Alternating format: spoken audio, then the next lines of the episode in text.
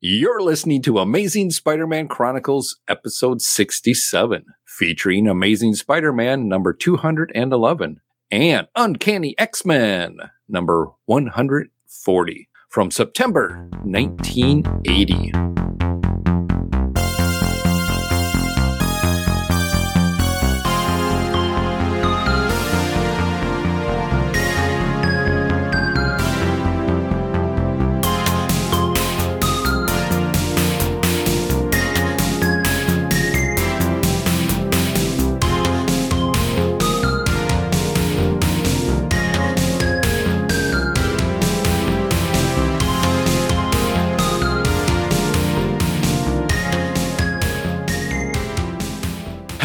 And welcome to the 67th episode of Amazing Spider Man Chronicles podcast. I am your host, Pat, aka DJ Christatos. Amazing Spider Man Chronicles is a podcast that will journal the amazing Spider Man comic book issues read chronologically by their release date, along with another comic from my comic book collection, either in digital, in a trade, or from the many long boxes stashed away in my basement. Each episode will provide short recaps and reviews and ratings of the issues for that release date. The goal is to keep me actively reading through my collection and having some fun along the way, talking about them with my friends. And speaking about my friends, joining me today for this episode is Jared Albrecht, aka Death Pro. Oh, well, hello, Pat. Hello, hello. Hello. Uh, this week, something interesting happened. Uh, my What? neighbor, uh, he put a small device that doesn't really do anything, to my knowledge, in my backyard. It's about the size of a grain of sand, and I just went to war with him over it. So, Hmm. seemed like the logical thing to do.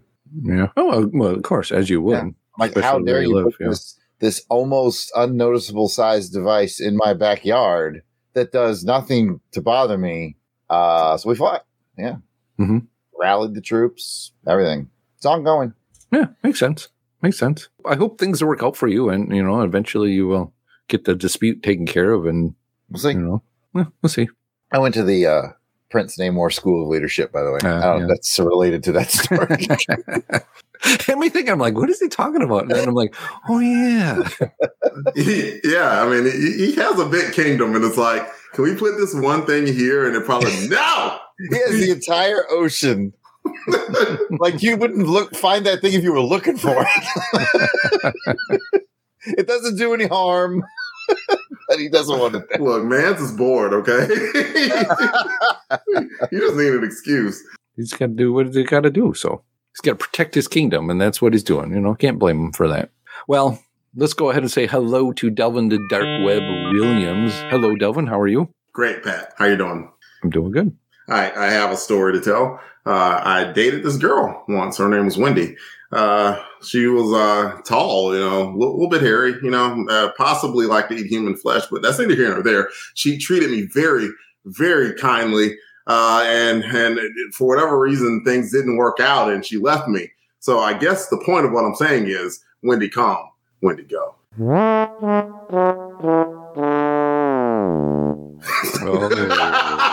Oh. Hmm. Ah, look, look, just. I crafted I tra- crafted a giant analogy, and we're gonna give it to him for when to come, when to go. That's what that's, that's what we're doing here. This is who we are now. Look, just, just know that I was constructing this joke for probably like, I was like, how am I going to make Wendy come, Wendy go work? And right as I was going to go get water, I was like, ah. Ah. Uh, Oh, see, and I wasn't know where you were going with it, and, and now Oh. it makes my comment that I wanted to say to you really not not work at all. Ah, it's okay. I'm, I'm I just destroyed the show for that one joke. kind of worth it. So whatever. I'm just going to ask this if Wendy was leaving because she had to go, you know, work with her dad, but his dad, her dad makes really good sandwiches. That's true. Uh, very, very tasty. But, but uh, Mhm. this Wendy was white haired and, and not, not Ah, red haired. not the redhead. Okay, okay. yes. Even though where they're from, did they make slushies? You know, with that? It's possible. I mean, they have plenty of ice up there. Yeah, Yes. definitely. Well, all right. Well, Delvin, thank you for. I guess you had us. Yeah, you you had me, and then you reeled us in. I was like, mm, mm.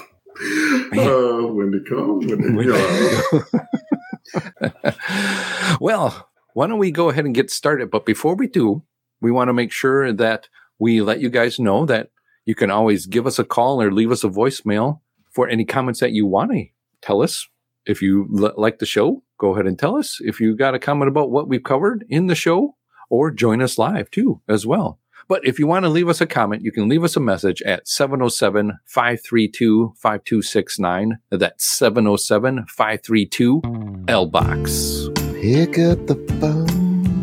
Those are my Stevie Nicks voice. Yeah, it, it sounded really good. I, I mean, you better, it's really good when you lose your voice. You can, you know, mm, yeah, it's getting to sound like me, like, hey, baby, hey, Wendy. you better watch out. That's all I'm saying.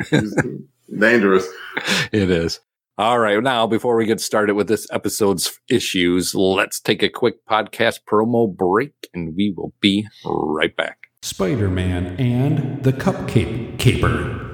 Peter Parker is in Mary Jane Watson's apartment when suddenly he sees a familiar enemy. MJ, you'll have to excuse me for a minute. Uh-uh. You have this thing, Tiger, and I hate it. Every time there's trouble, you disappear. Relax, MJ. All I want to do is get some milk you have with these hostess cupcakes. Sure, Peter. Anything to avoid reality. But at least this time, you left me with a really delicious snack. Devil's food cake, chocolate, king creamy filling.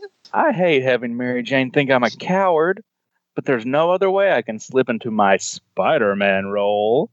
And only Spidey can handle Man Mountain Marko. Don't look now, Marko, but the mountain just became a molehill. Webhead, we don't understand you, but we sure appreciate the help. Thanks, guys. Meanwhile, I've got a quart of grade A to deliver. Sorry it took me so long, MJ, but I um, got a little bit uh, d- distracted. Yeah. Well, no sweat, Peter. The hostess cupcakes you left me with were a lot more rewarding to me than you ever been. Brother, if she only knew. You get a big delight in every bite of Hostess cupcakes. Welcome back from the break. Now let's get to the first featured comic for this episode, and it is Amazing Spider-Man number 211. Woo! The credits for this issue are provided by Mike's Amazing World of Comics website. Publisher was Marvel. It's got a cover date of December 1980, but its on sale date was September 9th, 1980. Cover price is 50 cents. Editor was Alan Milgrom. Writer is Dennis J. O'Neil. And penciler, John Romita Jr. Inker goes to Jim Mooney. And letterer is James R. Novak. This was reprinted in Essential Spider-Man Volume 10 trade paperback. And you can also find it on Marvel Masterworks Volume 268, which featured Amazing Spider-Man Volume 20. And it's also on Marvel Unlimited. So we hope you read along with us through either one of those ways and have fun with us. Cover credits go to John Romita Jr. as the penciler, and inker is the one, the only Alan Milgrom. And speaking about the cover, Jared, go ahead and give us a cover description. Sure thing, Pat. The Marvel Comics group banner is red with white letters like a diver's flag. Spider Man is swinging in the ocean blue corner box. The Amazing Spider Man logo is yellow with red highlights like a seaside sunset. With the webs, um, water webs, I guess. My theme ran out just then.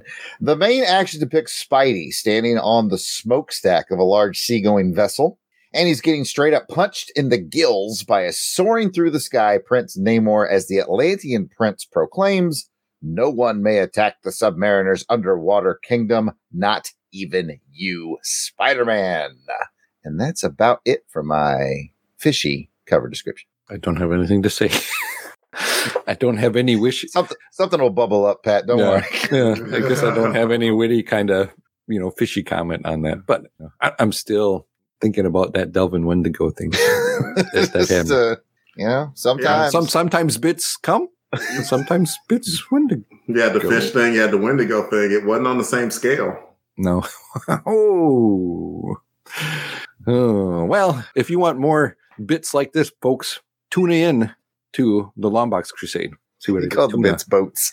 in. Bits both. it's kind of a joke in and of itself. These, these bits and boats, they don't get better. No, that's it's, it's true. It's about the same quality throughout. All right, well, let's go ahead and get some quick cover thoughts on this, and we will start with Delvin. What's your thoughts on the cover? For some reason, this cover just strikes me. I like it. I like it a lot. You know, you got Namor just like it looks like he's coming in from the water, just a whack. It's like knocking the heck out of Spidey. You know, Spidey in his history of smokestacks. Lucky, you know, like four four Spideys didn't pop out in and started attacking Namor, knowing his history with the smokestacks. That's a good one. Thank you, sir. You're on fire today. so I just I remember just seeing this cover, like, and sometimes you know I'm going searching for whatever issue we were talking about. Every time if I randomly saw that look, it's like, ooh, it, just captured my attention. So John Romita with a beauty on that because you know you got Namor coming in at a rakish angle, dare I say, and Spidey being mm-hmm. attacked, and you mm-hmm. got the proportionate of the smokestack and like the people below looking at the fight because who wouldn't look at a flying fish man hitting, you know, Spider-Man on top of a smokestack? Everyone would. And then you got, and there was still enough room for the logo and the webs. So whew, it's, it is trending towards very, very high uh, caliber territory for me. What about you, Jared? I- I'm right there with you. You said everything I was thinking. You even included the words rakish angle, um, sexy erotic Namor, I think you said. Uh, it's, I, I didn't say that. You, you, Oh, I, I just said Namor. oh. I, w- I was thinking it though. Okay. Yeah. No, you know what? I want to be serious though. Uh, I, well, I mean, he is sexy, but I think Namor is just a really cool character design, and it's ridiculously simple. But some of my favorite covers, like all time covers, have got Namor on them. Like just something about him. He's a powerful, striking image. Like that John Buscema cover where he's just standing there, oh, arms out, holding the trident. You know, I, we have to pull it up. You know what I'm talking Yeah. about? It's one of my favorite yeah. of all times. The one where he's fighting Tiger Shark on the cover. I think that's another John Buscema. Like just just the two of them going at each other. I love it, and, and it works here. I guess it's because he, especially if you know the character, he's sort of he's very overly aggressive. So it, you just know something's about to go down, and, and here we see it going down. Like, how you gonna fight Spidey? He's a nice guy, right? But it's Namor, so you know they'll they'll there be a reason. He'll find a way. yeah, he will. And you know what? Back to our friend the color wheel. Red, it's enhanced by green. So those green trunks against Spidey's red outfit, like it just all comes together. Like Delvin said, rakish angle, action pose, John Romita, $10 Al Milgrom, as some people call him. It's all together. And it's, it's just a book. You see that on the spinner rack. You're like, oh, I'm picking that up. So yeah, I'm with Delvin all the way. What about you, Pat? You know, you got you guys have said everything I was just thinking as well too. And I think you know what makes Namor so interesting is that he's just a striking character. His design, you know, and he can pull off. You know, how can this guy just pull off this outfit, which really isn't there in an outfit? It's just this guy in, in some trunks, right? Trunks and What do you- bracelets. Yeah, Every time I wear that, people ask me to stop.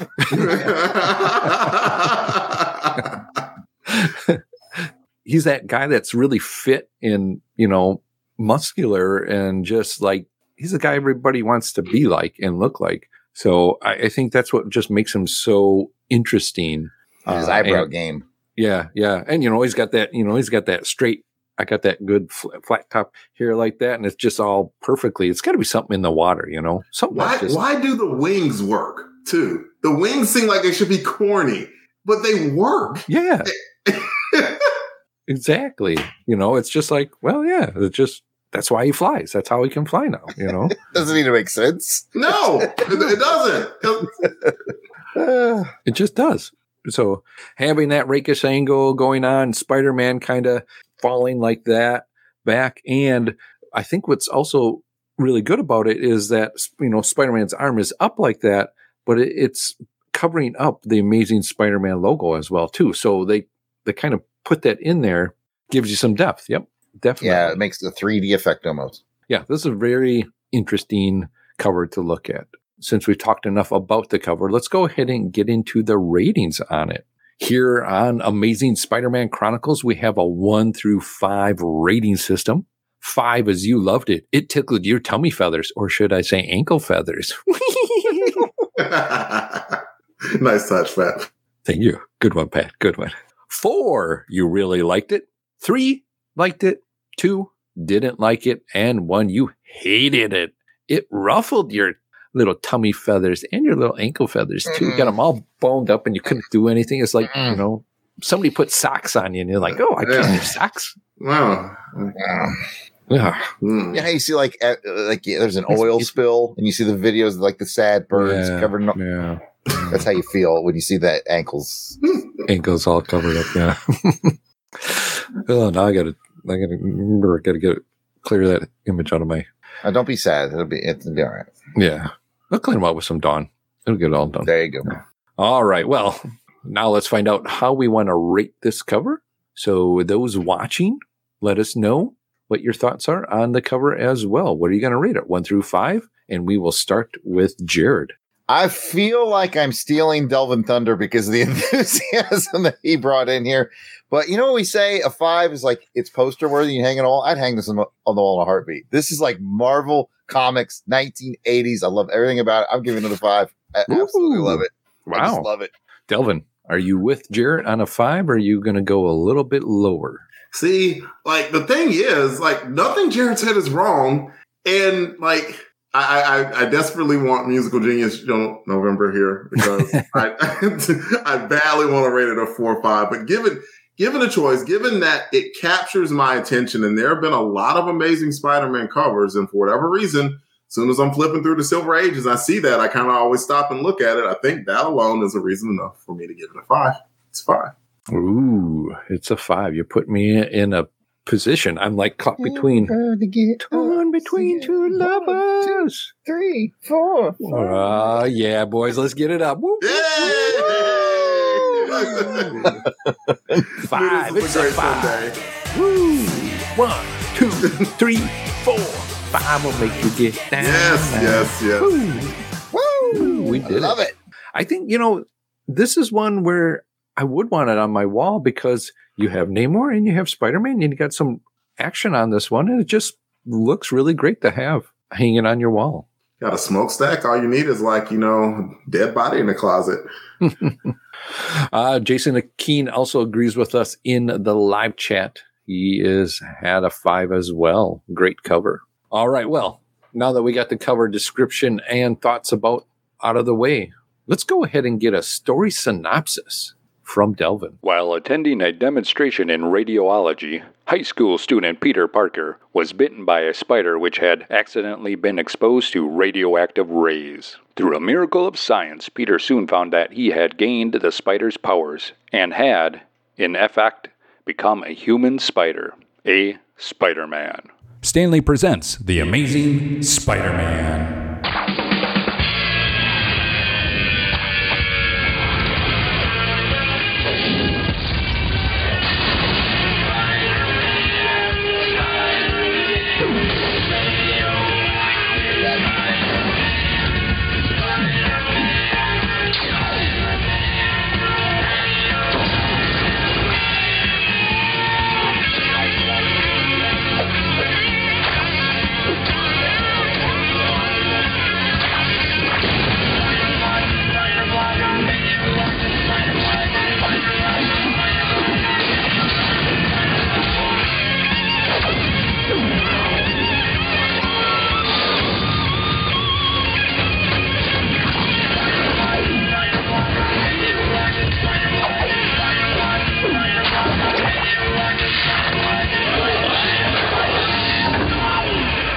The title of this issue is The Spider and the Sea Scourge.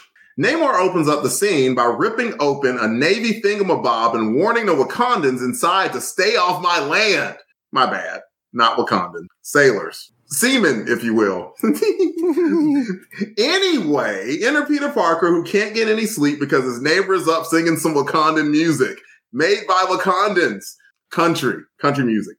My bad. Oops. Since Pete can't sleep, he decides to go out for some swinging action.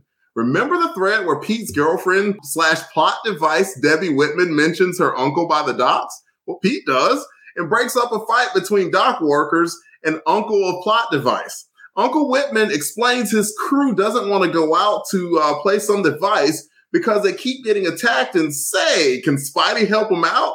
Spidey is like, Nope. Meanwhile, Namor gets the okay from Atlanteans to attack planet Earth again, and Spidey gets his motivation to help out Uncle Plot Device from Plot Device herself and Queen Mother Ramonda, Aunt May. I met Aunt May, and finally, the fight is on. Spidey, through the use of smarts, gets the better of Namor, and through the use of diplomacy, gets Namor to peacefully come up with a solution of where to place the thingamabobs instead of drowning Birnin Zana. That's the capital city of Wakanda and has nothing to do with anything here. Wakanda forever! Back to you, Pat.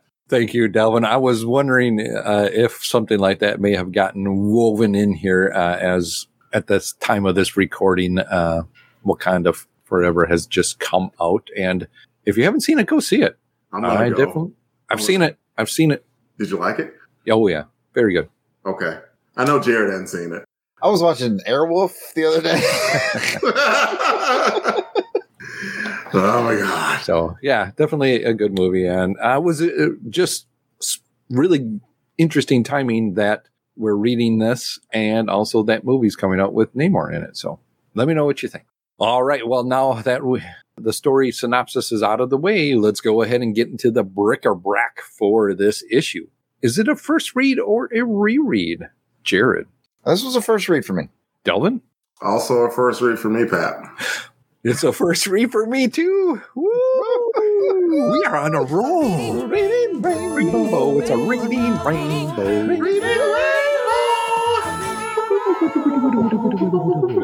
Hang on, I got to address something in the chat. Tony said that Blue Uh-oh. Thunder is better than Airwolf, and it, as, as far as you know, the movie is better than the TV show. Arrow, But the, if we're comparing TV show to TV show, Airwolf the TV show is better than, than Blue Thunder the TV show. Welcome to Choppercast. Choppercast. Hey, there you go. Thunderwolf. Oh, you can. Oh, you know, Tony. We're There also you go. add shows to the network. Thunder. You can you can add Thunderwolf, and then you guys, you and Jared review. Jared brings in Airwolf. You bring a Blue Thunder. And, Yeah, I know, like it. I two, like it. Two choppers enter. One One chopper. chopper leaves. And then you know what? Siskoid can make a letterbox of all the you know the episodes you guys compare together. So it'd be very cool. Woohoo! I see some rainbows in the chat. Awesome. Thank you for those rainbow love out there in the chat. I like to Yes, indeed. The reading rainbow. Somebody, in- I think it was Elbin Everest mentioned earlier in the chat that uh, you know it's a LBC bingo, and we've hit a few of those already. So he made a good comment in the chat too. He said, "I hope Namor's as calm and rational in the movie as he is in the comics," which makes me well. Like if he's not if he's not looking to fight every four minutes of the movie, I'm going to call BS. It's like Well, I I'm, won't- I'm Wakandan. What? What? What? What? What? what? I just I don't care where you're from. If you're not from under the ocean, we fighting. I like your wings. You like these hands? All right. Well, let's go ahead and get to some high lows or what does for this issue. And I'm going to start with Jared. You got a high low or what the? Well, man, you think I've been more prepared? It's a great issue, so I'll focus on on the in on the simple. We mentioned last time how it felt like we're getting on track with a consistent art team mm-hmm. with Romita and Milgrom. Man, they are a good duo. I don't think we've seen a duo this good since like Ross Andru, Mm. and it's been a while. Help me out. Yeah. Esposito. Yes. Oh my God. I was wondering. See, that's the center. That's the center of the whole bingo box. Sorry, Mike. Forgive us. but I'm serious. This this is looking as good as that did. Now, can they get the numbers and consistency? I, you know, I don't remember how long this run goes, uh, but so far it's welcome and it's nice. No slight on pencilers that have been in between. They've all done, you know, uh, Yeah. good work. They've gotten torch us through. They've given us some good story arcs, but this is a really good looking, consistent crew. So that's going to be my high in round one. I'm definitely going to agree with you on that. The artwork in here was very nice to look at and help read this thing. Kind of went through a lot breezier than what I was expecting it to be. it was really nicely done. And for me, the action in this one, it was in and out, I would say evenly dispersed through here with some of the action that happened in here. And I really liked it, especially with Namor, because just having him come in and, and do some stuff, I think this is the first time that, as far as we've recorded our chronicling of this, so to say, we haven't had a Namor show up yet. yeah, this. I mean, I've been picking up a lot of back issues of Amazing Spidey, and I don't remember seeing Namor on any covers of Spidey before issue 211. So hmm, this might be a first, which it, it probably was one of those where people looked around as like, Spidey and Namor ever been in a comic book? It's like Spidey's been in a comic book with everybody. How, how's he not been in with Namor? All right, yep, work it up. That may Maybe. be part of why I gave it such a high score. It's like Yeah. it hmm. feels like a rarity, you know, Yeah. like, like a really good rarity. Yeah, definitely agree. Delvin, you got a high, low, or what the? I'm gonna go with a very quick what the like. Do either of you guys have like the issue itself? Nobody I do not. show off. I have the. I had remember I got the whole CD collection. Yeah, but, but both rarities and CDs nuts. But yes, Uh. um, I, I the reason why I bring it up is I was looking, and I'm glad that Mike's Amazing World had it because if you look through the book and flip through the pages, there's no cover credits. The- I- there's no credits of any kind. There's no credits of any kind. Yeah, I read book. it on on Unlimited, and yeah, same. Yeah, I was wondering did, did they did they fix it? Because I was like, how, especially such a, a a very good book that was well drawn and stuff, and and the editor just let that some gun go without any like credits of anything whatsoever. Craziness. So yeah, that gets my first what the like. Yeah, you- I did yeah. notice that too. That was weird. Yeah, I and there are not many times I've ever read a comic book where I've seen that before. So that was something. All right. Well, I think I've said my high in there as well too. So let's go ahead and do another round of a high, low, or what the, and we'll go back to Jared for round number two. I feel like since I complimented the art, I want to compliment the writing a little bit. You know, uh, Denny's been on the book for a little while, and I think we commented earlier about, especially when we got to like Silly Spidey, how it didn't quite feel like he had a grasp. Like, you know, I'm not trying to say anything negative about it. like like he just got into the Spidey world and is kind of figuring out how I want to use this guy. And I thought he Mhm. had some really good humor in there in this one that we'll see in the Silly Spidey segment. I'm quite certain. As the art team is coming together, it feels like um, Denny is really getting his feet wet and and and really getting a hold of Peter. I love the scene with him and Aunt May. That felt really good. It just, I think it's all coming together. I agree too. Um, with the story that was woven in here, just adding on again the other building of little stories that are happening and the callback again to, oh, we find out that, you know, her uncle, he wanted something or she wanted Peter to at least help him. And, but he blew it off. And then finally we find out what's happening. And now Peter's kind of stuck in a rock and a hard place on this one a little bit. And so he has to go and help the uncle out. But I'm like, man, how's he gonna? Is, is Peter gonna try to, you know, Spider Man gonna try to do everything on this boat with just the guy? Ahoy there, I be Spider Man. I'm like, I don't know if that would really work out, but well, maybe- maybe he's got some skills. I, but he's strong enough to move everything. But I thought that was interesting to do. It was a interesting plot point, but there were some other things going on here as well for some other story plots that were happening, and and I like that. So we got to see this, and maybe down a issue or two down the road, we'll see some of the other stuff turn up here. You know, like is Aunt May going to continue being that recreational head of the recreations for the old folks home that Yeah, that's that spins off into you know? a six issue miniseries. yeah, you know, Aunt May and the Shuffleboardians, I think is what it's called. it's funny. I like that part. I, you know, I do want to make a comment though about what you said. It was it was nice that Denny revisited that plot thread of the uncle because we all were a little thrown off by that in that issue. Because she was like, maybe you could check in on my uncle, and he was like, that sounds like a you problem, baby doll. we were like, that is so not Yeah. Peter Parker to do that. That was so. I'm kind of glad we doubled back because that felt weird back when he did that. it did.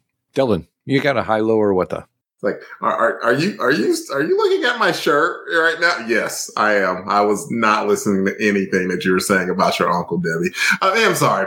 Uh, that's not that, that's not appropriate. Yeah, um, I like Spidey's whole plan of attack and how he approached Namor. Like he had, he kind of said, "It's like I, have never faced this guy before. I've, I've, kind of heard some things about him, but mm-hmm. I don't know." And he like from the whole duping him to following him into the smokestack that started drying Namor out and then keeping him off of the ocean. It's similar to the look up the come out to play that Jared and I did, where Namorita got completely like walloped by sea urchin because she made the mistake of flying out there and she was all angry and ticked off and hadn't touched water in some time. And he flash fried her like and like completely took away all of her moisture and she was very weak. And a very similar thing happened here to where Spidey thinned him out and then like he tried to get away. He webbed up the, his the wings and got him to the ground. And instead of like you know just trying to beat him up, I was like, look, dude, can we talk? Get like like what? Like why are you so mad, dude? and to Namor's credit, you know, Namor's like, well, this is why I'm mad, and like all you guys had to do was move the thing about from here to here, and it's smarter anyway. And Spidey's like, okay, and Namor was like, okay, and then they were okay. like, okay. And then the plot point was like, okay, okay. I, I was I was very impressed with that because it wasn't just your standard beat 'em up. It was like Spidey using his big old brain to actually to figure out how to not get hurt, but not, you know, make sure that Namor wasn't, you know, completely left out, you know, in the cold either, and that everyone was safe. I like that to me is quintessential Spidey. It was it was really, really good. What I also like, and we with that, as we talk about, you know, Spider Man trying to figure things out, he's also got to figure this out in a more smaller environment, right? It's just him on the ship. And he would, and he he spoke to that too. He was like, "This is not my element. I'm, yeah. I'm, I like having the buildings and like, and I can use my agility and everything, and like to continue to have like a you know, different angles of attack because that is mm-hmm. kind of where he's at his best. So that was even more of a reason for him to use his brain instead of his brawn. Exactly. Yeah, it was nice to see that happening here with that one, and just to see him c- kind of go toe to toe with Namor. Namor was really, you know, he's a strong dude. Namor is not Hulk level strength, but. He, he, I mean, he, he can wall, he can give Hulk a wallop, and if he's in the water, he could really give Hulk a wallop. So like it was Spidey was punching above his power class with Namor. Um, and I think it was very intelligently handled uh, as to how Spidey was able to get him uh, down to size, so to mm-hmm. speak. Yeah. All right. Well, let's go and see. Do you guys have any more highs or lows or what does to go around on this issue? I guess it's worth mentioning that I I like the Aunt May plot point. Like mm-hmm. they they made it a point, you know, where Pete didn't really have any reason to help this dude. He really didn't. That's why he's kind of like, sorry, bro, not my monkeys, not my circus. And just leaves. But at the same time, like when Aunt May, like he went and visit Aunt May, and Aunt May was like, Yeah, I may not be up to speed, but I'm really the only one who could do this. And so, like, and sure enough, oh my goodness, like I, I sent you guys a picture of this. This was like a recent issue of Amazing Spider-Man. And somebody mm-hmm. was asking like Spider-Man about like what's his motivation. He's like, and he says very simply, I can, so I do. And it's like, oh, and I, like, first of all, that's awesome on the surface. But then you look back 700 issues ago of Amazing Spider-Man, and it's still talking about the same stuff. And that's why I love my dude so much because like he has been on the same type heroic stuff like the same way for like 40 60 years at this point and it's awesome.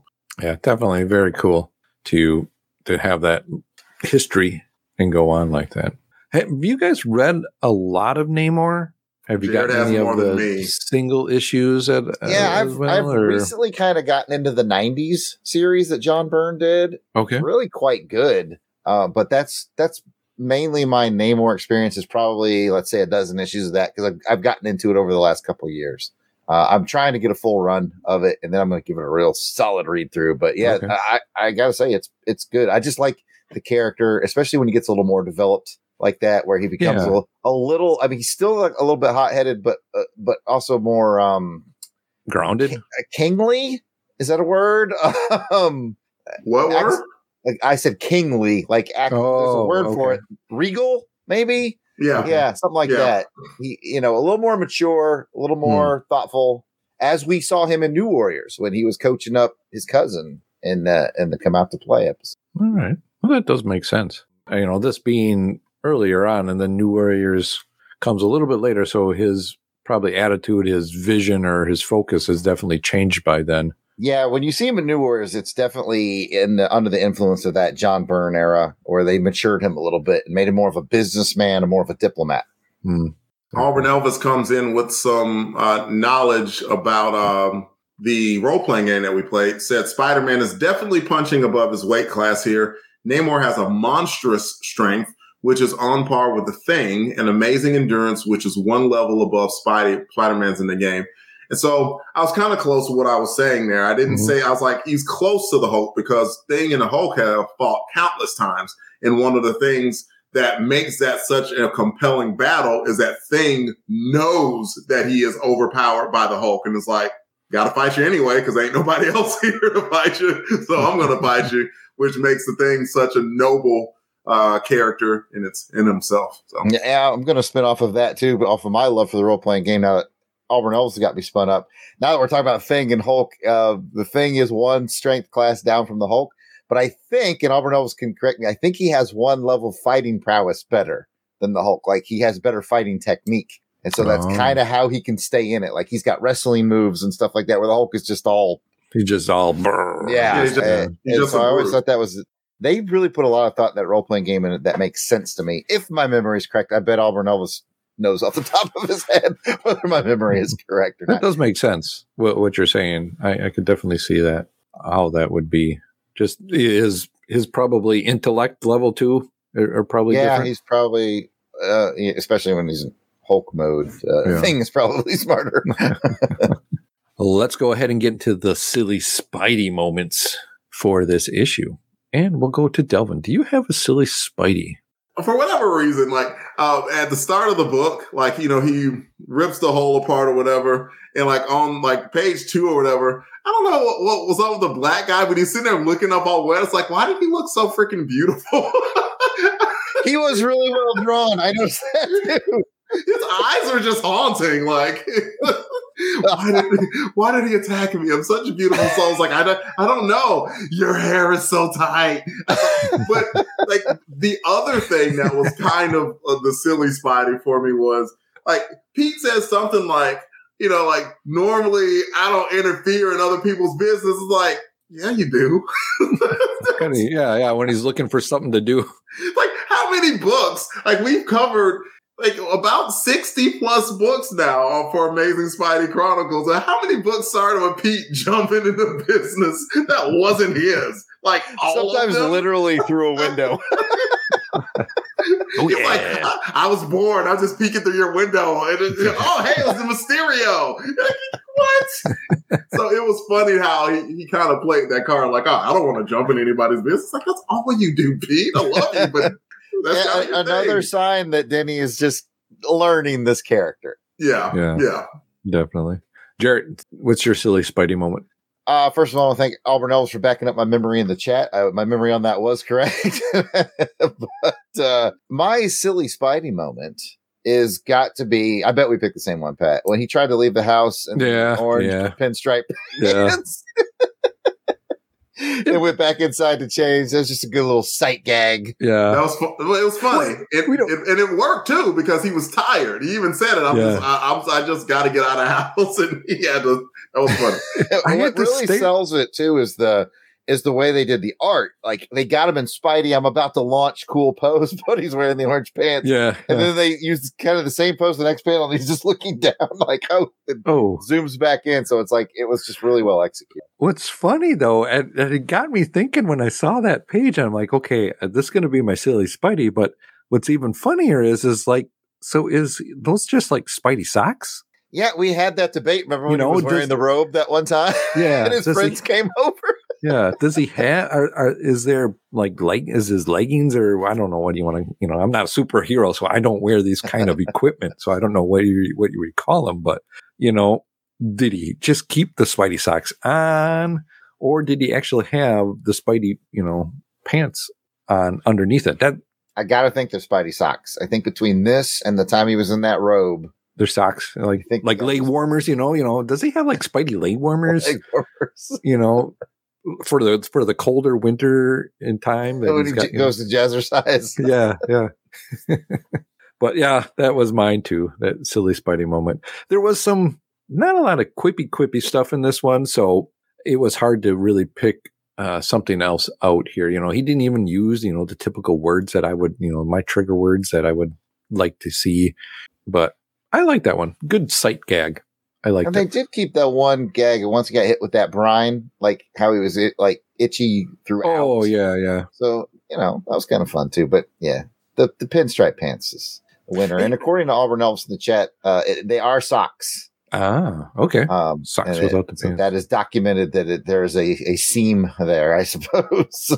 That is definitely good to know. You know, it's always good to, you know, know your superhero's wardrobe and how you it know, yeah. I mean, in New York, when it gets real hot in the summertime, you know, Yeah. you're gonna you're gonna want those options. You want to you know You're peel gonna off really, yeah. socks and yeah, you cool it down a little. you want that breathable to go Mhm. through, but also you want some of that to protect you too. So it's oh man. You know, the that brine that what did he smell like? Didn't anybody smell that brine on him?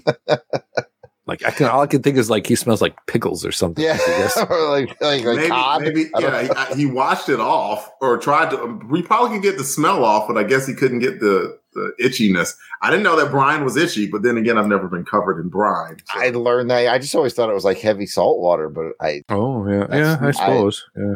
right, you brine a Thanksgiving turkey. I have brined a turkey before. It was pretty good. Uh Cisco mentions in the chat, is it pinstripe pants or are they corduroys? Ooh. That's a great question because this is the early 80s, so I think he's right. Odds are they're probably corduroys. I'm going with corduroys too, just because I want to hear that. Yeah, just saying, swinging through the city. yes. Spider Man, we knew you were coming. we heard you two blocks. Your legs have to be burning up right now. That they are. They are. Right? I lost 400 calories just in those two blocks. And then every metal thing I touch, I get any shocks on. Like, oh man. oh, that is a good one. Good one, Cisco. Good one. All right. Well, let's go ahead and get to the ratings on this issue. Again, as a reminder, it's a one through five rating. Is five, you loved it. It tickled your ankle feathers. Four, you really liked it. Three, liked it. Two, didn't like it. And one, you hated it. It pinched and covered up your ankle feathers. Put web fluid all up in them and everything. Yeah, ooh. All sticky. Ugh, I don't like it. Delvin. I give it a four. It was very good. And I'm happy that we are out of that rough patch of Spidey where it felt like it was a little bit directionless and they were kind of getting over that amazing Spidey 200 hangover. Mhm.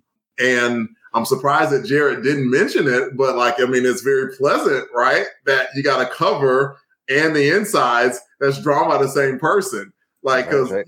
couldn't get Yep. that with Keith Pollard. Keith was like, you're either going to get the covers or you're going to get like finishes.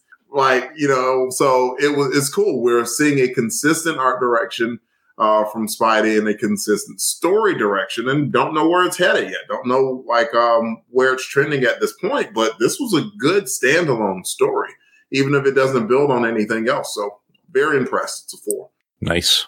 Jared, are you going to match him, go higher or go lower?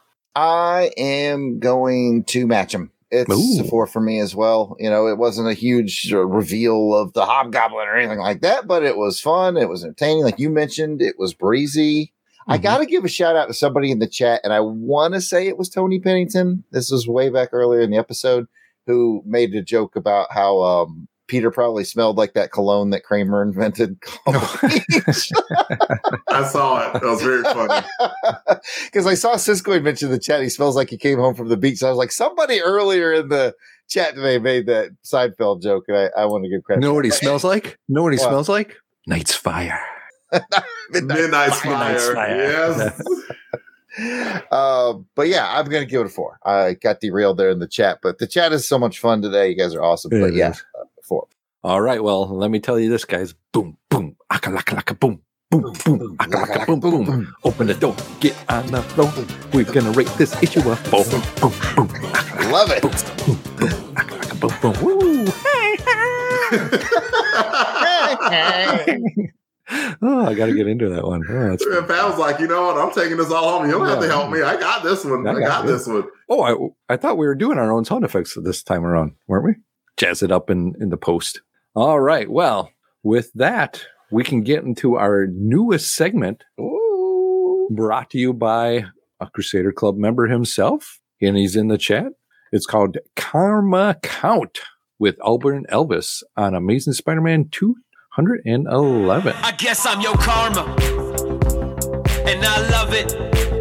I can't get enough of it. There's nothing above it.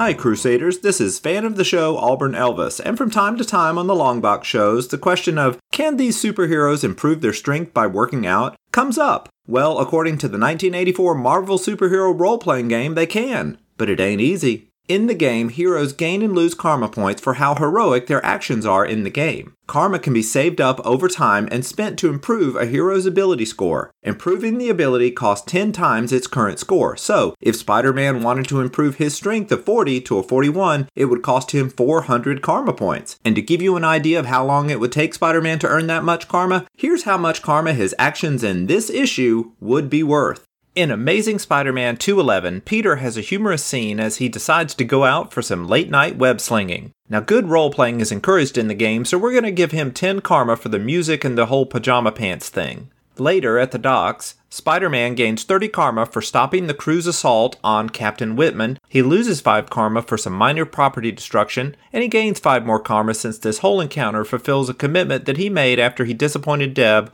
two issues ago. Later, Peter gains 5 karma for the nice visit with Aunt May and 5 more karma for showing up to help Captain Whitman once again. The issue ends with a tough battle against Namor. Spidey loses 5 karma for some damage to the ship, and while he doesn't technically defeat the Submariner, he does end the fight by reasoning with him. So we're going to give Spidey 35 karma for this, which is halfway between what he'd get for beating Namor outright and getting defeated by him. So, counting everything up, Spider Man earns a total of 80 karma in this issue. That's not too bad. And if he were to do this kind of thing four more times, he'd have enough karma to improve his strength from a 40 to a 41. I'm Auburn Elvis. I thank you very much for listening to this karma count. Now play us out, Joe November. I guess I'm your karma. And I love it. I can't get enough of it. There's nothing above it. Oh, yeah. What a fun new segment added on here to Amazing Spider Man Chronicles. Thank you, Auburn Elvis, for doing that. Uh, very And Joe well November, done. that beat was dope. I know. I want to hear more of that beat. I just want to. That beat is just slamming. I, I like beats it. Are fresh. Snap. you know, and when I was thinking it too, as Auburn Elvis was going through there with the karma count, so he said uh, Spidey would get 80 caramel counts. I'm going to call them caramel counts. So that means I can eat, you know, pieces of No. caramel, eight pieces of caramel You know, for every man. 10 that are. You, you- you got the beaties, bro. You, you don't, Oh, you don't need okay. 80 pieces of caramel. Why not? If Spidey can do it, then I can have some caramel. Two, two, or- three, and Uh, you got to go do some exercise. Well, I guess I'll try. We'll see. We'll see. Thank you very much again, Auburn Elvis, for that new segment. We Yeah, appreciate I'm it. glad we got to uh, play it here for the people who who joined us. Get a little free Yeah. teaser, you know. And teaser. did, Auburn Elvis did a great job. All right. Well, that's going to bring us to the end of this part of the show. You got a comment or a question, send us an email at contact at longboxcrusade.com or make a comment on the Twitter, Instagram, or Facebook pages.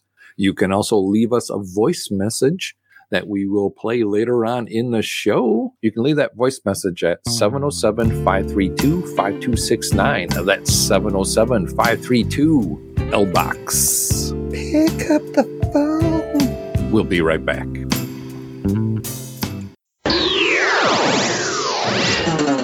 Aquaman and Firestorm fighting crime together.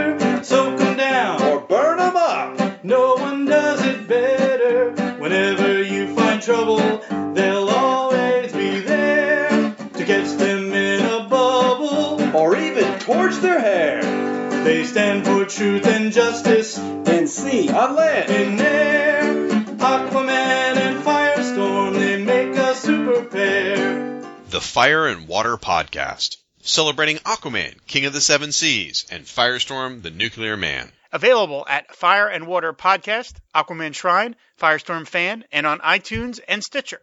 I'm one of your hosts, the Irredeemable Shag, here to talk about Firestorm. Along with me is my co-host Rob Kelly, here to talk about some guy that talks to fish. Really? You're going to pull this crap during the promo? It's bad enough I have to put up with your shenanigans every. Welcome back from the break. Now let's get to the second featured comic for this episode, which is determined by our Crusader Club members. Club members get to vote on this segment using the online poll only available on the Longbox Crusade page at patreon.com. As always, we want to thank our Crusader Club members for voting to help determine the programming for this show. If you want to get in on this voting action and all the other amazing benefits of being a Crusaders Club member, just head on over to patreon.com and search for Longbox Crusade. There you can join us for as little as $1 per month and help determine what each episode's second feature will be for Amazing Spider-Man Chronicles. For this episode, the Crusader Club members selected Uncanny X-Men number 140. The credits for this issue are again provided by Mike's Amazing World of Comics website. Publisher was Marvel. It's got a cover date of December 1980. Its on sale date was September 16th, 1980. Cover price is 50 cents. Editor is Louise Simonson. Writer is Chris S. Claremont. Esquire. Penciler and plotter goes to John L. Byrne. Inker Terry Austin. Letterer is Tom Orzechowski. And the color me bad colorist is Glynis Wein. Woo, we are hitting it all today. Yeah, that's Woo. definitely on the bingo sheet. Yeah, put that down. This is reprinted in a lot of different issues. I'm just going to quickly say them here. X-Men Classic number 46, Essential X-Men Volume 2, X-Men Days of Future Past, Marvel Masterworks Volume 40 of the Uncanny X-Men Volume 5. Wolverine First Class to Russia with Love. Ooh, interesting. Marvel Masterworks Uncanny X-Men Volume 5 and the Uncanny X-Men Omnibus Volume 2. And it's also Marvel Unlimited. Cover credits for this go to penciler John L. Byrne and inker Terry Austin. And speaking about the cover, Jared, give us a cover description. All right, I will. The Marvel Comics Group banner is red with black letters.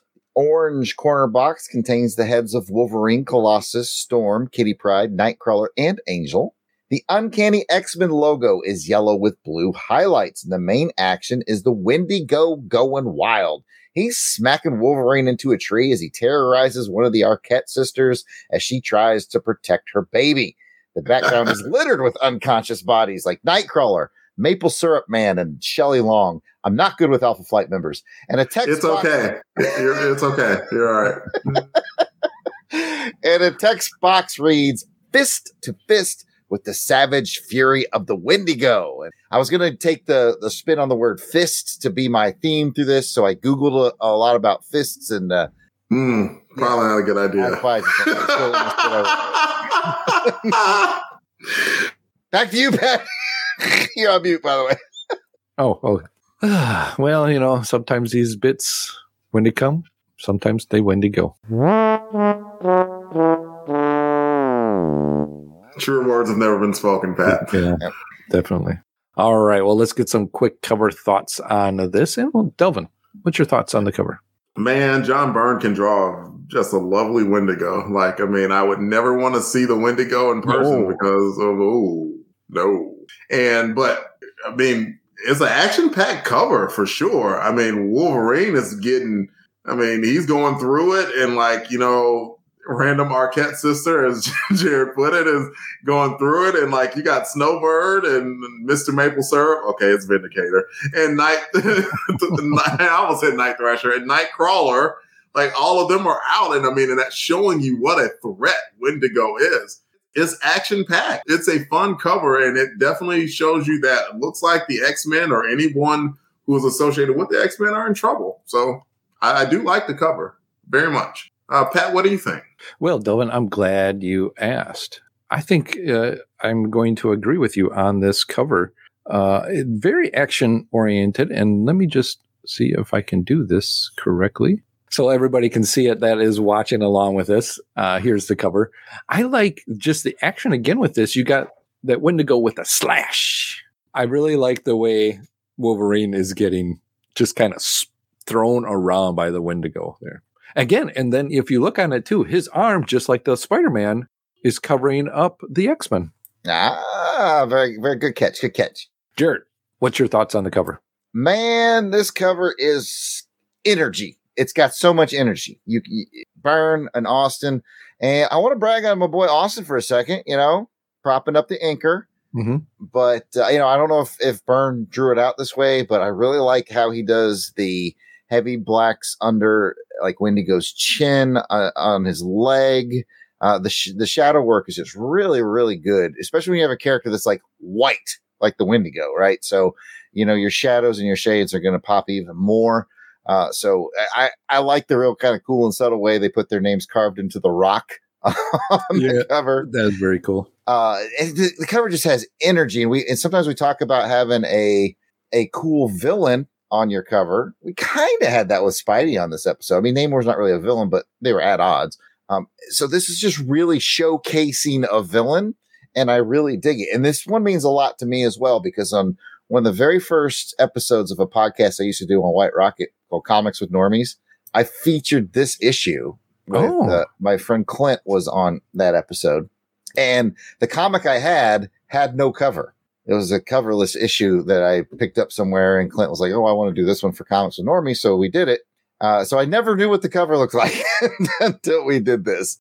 But you know what? Spoiler alert: the uh, opening splash page is freaking awesome too. But anyway, we'll get to it. Wow, that is very interesting. That I this was one that you covered with Clint. Wow. Yeah, on Comics with Normies, I did this one uh, a couple of years ago. Now that you think about it, I do remember the conversation, at least uh, having no cover on it. With the cover talk out of the way, let's go ahead and get into some cover ratings. Again, it's a reminder this is a one through five rating system we use here, and five is you loved it. It gave you a ring to swing from. Four, you really liked it. Three, liked it. Two, didn't like it. And one, you hated it. It turned you into a baby. We'll go to Delvin. One through five on this cover. It's either baby or baby gangster. I'm not sure. Um, I mean, I already see the prep going into uh, the uh, chat there, and Auburn Elvis for whatever reason. I mean, I caught the comment that he made about Spidey. You know, like where he was cynically, you know, mentioning about like I like their covers better before. And Then he says that's an amazing cover. I don't care if there are other fives out there. Delvin, this one is a straight up five. It's a four to me.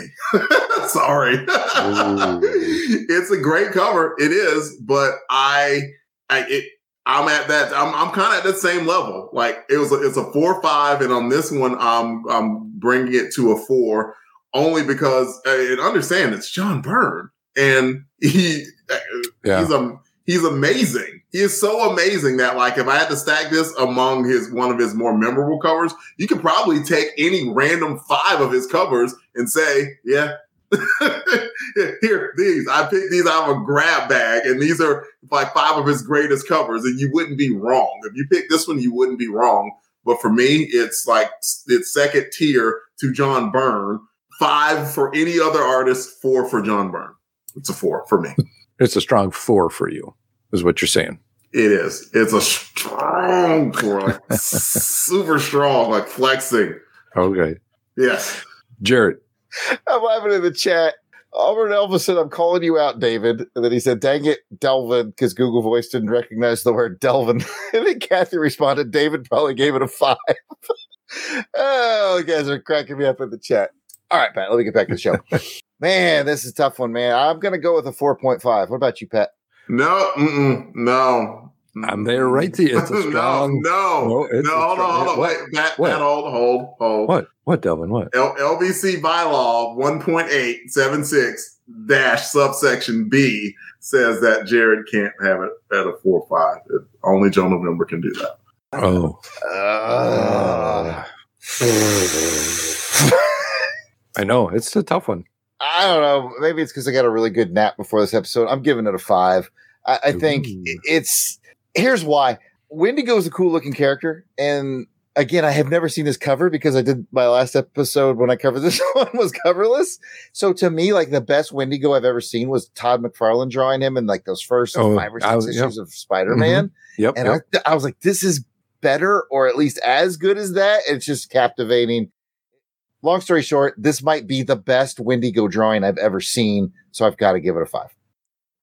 I understood. You know, when I was reading through this and looking at it too, I'm like, I remember the McFarlane run, the issues that he had with just adjectiveless Spider Man was really awesome and good. But you are right. This is, you know, this is a front on Wendigo just kind of staring at you.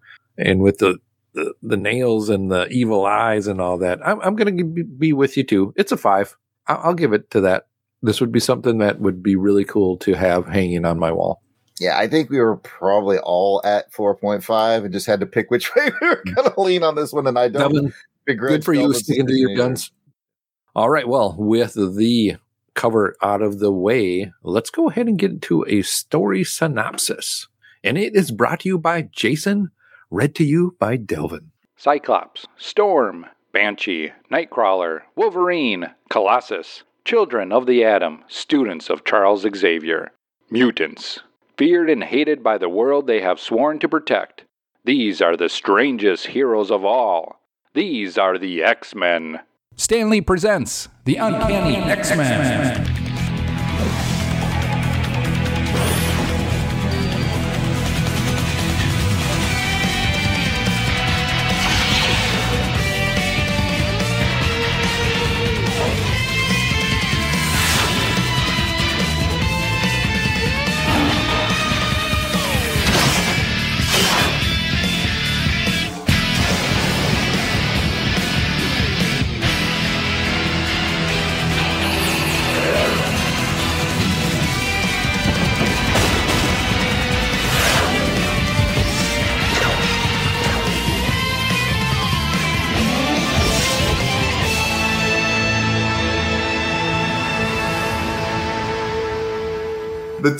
Title of this book was Rage. Picking up where we left off last issue, Nightcrawler is in a desperate battle with Wendigo. Using his amazing agility, the acrobatic X-Men is barely able to stay one step ahead of the beast.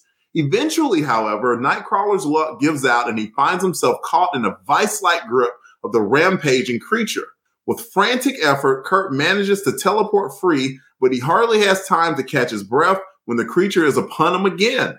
With a savage punch, Wendigo sends Nightcrawler flying and he slams against the wall of the cabin HQ of he and his friends. Meanwhile, inside the cabin, Wolverine, Vindicator, Shaman, and Snowbird are planning how to find Wendigo and rescue the missing camper and her daughter.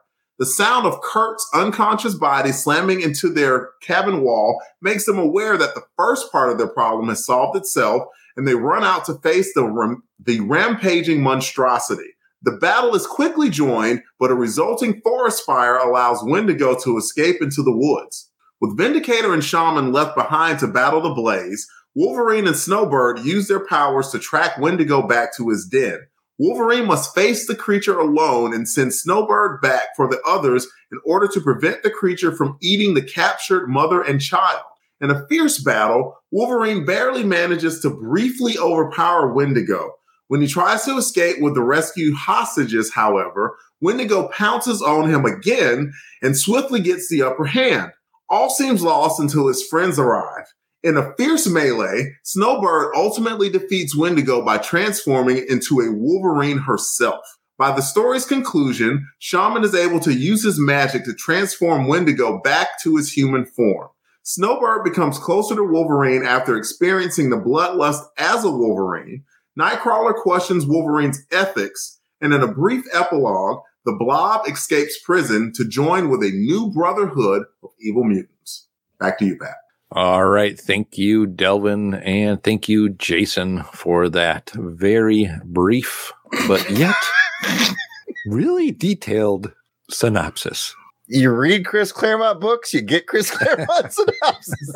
Synopsises? Synopses. Synopses. Please don't correct me. It sickens me. Well, let's go ahead and get to some bric-a-brac on this issue. Is it a first read or a reread? We will go to Jared. Well, as I Oh, yeah, admitted what was I thinking, Pat? What was I? Oh, This was featured on Comics with Normie, so Oh, I have man. read it. It's a reread. I'm basically filling in for Jason. Yes. Darn it. Elwood Brothers foiled us again. A first read for the cover. I didn't. I didn't, have the cover. Delvin, his first read or a reread? First read for me, Pat. And it is a first read for me as well. Hmm. Sad rainbow. All right. Well, let's get to some high lows or what does for this issue. And let's go to Delvin. Got a high low or what the? I got really nothing but highs to say about this book. This book was freaking fantastic to me. Where to start? Let's go offbeat and let's go to some of the members of Alpha Flight, uh, or one of the members in Snowbird. And Snowbird had to make the decision to turn into a white Wolverine. And like, and she knew the risks of doing that. And but and if it weren't for that, she, you know, like the battle would have been lost. Like they had to do something that was going to completely incapacitate Wendigo.